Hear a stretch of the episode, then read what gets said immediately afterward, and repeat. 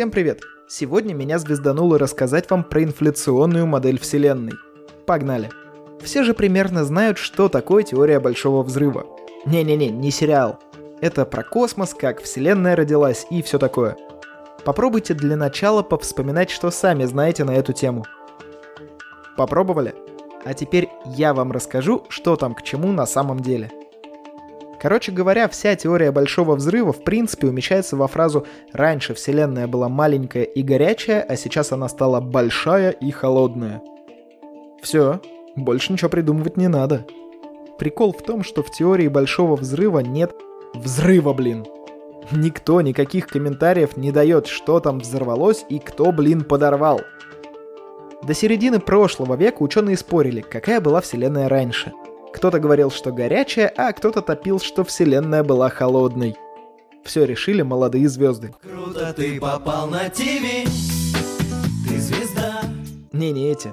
Просто сторонники холодной вселенной утверждали, что молодые звезды состоят из гелия, но в 60-х выяснилось, что это немного совсем не так – с тех пор победители застолбили себе название «Теория Большого Взрыва», хотя, строго говоря, должно звучать как-то типа «Теория Большого Взрыва плюс модель горячей вселенной». Позже были еще попытки описать Вселенную разными способами. То ее представляли как результат столкновения двух трехмерных пространств, это браны в теории струн, то как сверхтекучую жидкость, причем сторонники этой гипотезы даже до сих пор не верят в саму возможность ее доказательства, то вообще представляли ее внутри черной дыры или в качестве голограммы. Кстати, Илон Маск в числе последних, и я бы на вашем месте прям крепко призадумался. Так вот, нафига вообще все эти модели плодить? В чем проблема-то? Короче, проблема в сингулярности. Кто угадал, погладьте себя, вы молодцы. Куда гладить, сами решайте. Что такое эта сингулярность? Да хрен ее знает. Никто до сих пор с ней не разобрался, но что-то носится, тычет в нее пальцами, а там прям натуральное деление бесконечности на ноль. В общих чертах сингулярность — это единство всего вообще. Пространства, времени, гравитации, электрического, слабого, сильного взаимодействия и всего такого. Почивший Хокинг и тфутфу ныне здравствующий Пенроуз доказали, что при любом раскладе в общей теории относительности появляется сингулярность. Напрашивается вопрос, а зачем ее вообще придумали? Вспоминаем основную мысль теории Большого Взрыва. Раньше Вселенная была маленькая и горячая. И продолжаем думать, что было раньше. Вот вам и сингулярность. Надеюсь, понятно. Да никому ни хрена не понятно, не поверю, что вы что-то поняли. В общем, об эту сингулярность ученые периодически спотыкаются, всем она мешает, и ребята ждут, кто же избавит физику от этой непонятной фиговины. Лучше всех пока получилось у Алана Гута в 1981 году. Он взял идеи советского физика Алексея Старобинского и предложил такой фокус. Следите за мыслью. Меняем понятие сингулярность на понятие скалярное поле и... Все. А что, так можно было, что ли? Оказалось, можно. Скаляр же не имеет никаких размерностей и никакого пространства в нашем понимании. То есть, в принципе, это просто бесконечно сжатая точка. Практически сингулярность. Ни у кого из светлых голов особо претензий не возникло. Ну, в общем, поменяли сингулярность на это поле и поменялось вообще все. Каждому полю нужны частицы-переносчики и частицы, которые на это поле воздействуют. У электромагнитного поля есть фотоны и электроны. У других полей всякие бозоны, глюоны и другие страшилки. Ну и тут нужен какой-нибудь носитель. Так, давайте отвлечемся и немного поговорим про квантовые флуктуации. Проще говоря, это возникновение частиц и античастиц в каком-то объеме вакуума по парам. То есть, когда мы говорим вакуум, мы не подразумеваем, что там вообще-вообще ничего нет. Просто считаем, что там нет структурированного вещества, а если еще точнее, энергии. Помните Эйнштейна, вот это Е равно МЦ квадрат, все дела? Вот как раз в этой формуле он и сказал, что в принципе можно и нужно сравнивать энергию и массу. Ну, только без всех этих шизотерических «настройся на нужную энергию, и у тебя откроется, блин, третий глаз, и пятая чакра закроется». Не, мы приносим в скалярное поле наши квантовые флуктуации. В поле начинают появляться квантовые шумы и заряженные частицы. Они начинают накапливаться и создавать неоднородности, где-то их больше, а где-то вообще нет. Ну и остается только подождать. Знаете, что бывает, когда в электромагнитном поле появляются неоднородности? Разряд, молния, например. Но никто же не задумывается, что это такое, да? Кстати, если молния случится под водой, то образуются пузырьки кислорода и водорода.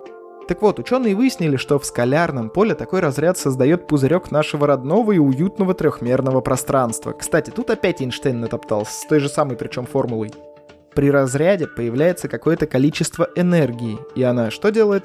Правильно, выпадает в осадок массой. А масса что делает? Правильно, гнет пространство. А как гнуть то, чего нет? Никак. Значит, для того, чтобы масса вообще могла существовать, нужно, чтобы существовало пространство. Ну вот такие дела. Все те же ученые решили, что скалярное поле очень вязкое и обладает большим коэффициентом трения. И если бы разряд происходил без трения, то процесс был бы настолько быстрым, что пузырек пространства, ну, совсем был бы крошечным. Но трение эту всю картину тормозит. В итоге пузырек успевает раздуться аж до таких размеров, что мы до сих пор краев не видим. В общем, умные люди вычислили скорость, с которой должна была расширяться Вселенная. И цифры сошлись с классическими уравнениями прежней версии. Помните модель горячей Вселенной? В общем, решением этих уравнений стала экспонента, а фазу распирания так и назвали экспоненциальный рост Вселенной. По этим расчетам, за аж 10 в минус 36 степени доли секунды новорожденная Вселенная, то есть вот этот изначальный пузырек вакуума, должна была расшириться в 10 в 26 степени раз. Это вам даже не скорость света. Эйнштейн, конечно, запретил чему бы то ни было двигаться быстрее скорости света в пространстве, но прикол в том, что он не запрещал самому пространству двигаться с любой скоростью. Так что никакого взрыва, в общем-то, и не было – было распирание Вселенной, а если в рамках терминов инфляция. И так эта модель и называется сейчас инфляционная модель Вселенной. Отличие от стандартной в основном во времени этого распирания. И прикол в том, что с 2003 года спутники подтверждают именно эту, инфляционную модель Вселенной. Так, ладно, с рождением пространства разобрались. А как там материя появилась? Давайте пропущу все математические выкладки и расчеты, а мы просто вспомним закон сохранения энергии. О чем этот закон? Спойлеры в названии. В замкнутой системе энергия сохраняется. Так вот, когда наше пространство расширяется, то энергия размазывается по всему объему, ну как масло по бутерброду, и уменьшается в каждой точке, ну, грубо говоря. А вот тут в дело вступает гравитация. Ах, гравитация, бессердечная ты сука. Если мы поднимем яблоко над полом, то его потенциальная энергия немного увеличится. А если мы разнесем пространство очень-очень-очень офигеть как быстро на охренеть как далеко, то там и циферки будут соответствующие. Так вот, эта энергия сначала переходит в тепловую, вот тут и начинается модель горячей вселенной, а потом и вовсе через фазовый переход выпадает в осадок, в, собственно, энергию и материю. Да, снова вспоминаем Эйнштейна. В общем, помните, в 2016 году аж два детектора уловили гравитационные волны и с тех пор периодически ловят еще и еще. Вот эти волны и стали доказательством всей этой теории.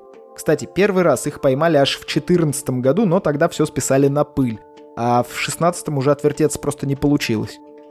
Что вообще за гравитационные волны такие и как они доказывают инфляционную модель Вселенной, можете сами погуглить, ну или подождать, пока я выпущу на эту тему подкаст – он обязательно будет. Ну и напоследок сладенькое. Вся эта инфляционная модель подразумевает вообще крышесносную штуку. Скалярное поле-то никуда не делось. Неоднородности в нем как были, так и продолжают копиться. А значит, вполне вероятно, что наша Вселенная одна из многих. И каждый такой пузырек получил свою физику и свои характеристики. Можно ли пробурить дыру из нашей Вселенной в другие? Хрен его знает. Но есть одно место во Вселенной — сверхпустота Эридана. Она немного холоднее, чем все вокруг, и многие ученые думают, что как раз там и есть место, где разные Вселенные друг с другом слиплись. Такие дела, ребят. С вами был Роман Юдаев. До встречи в следующем выпуске.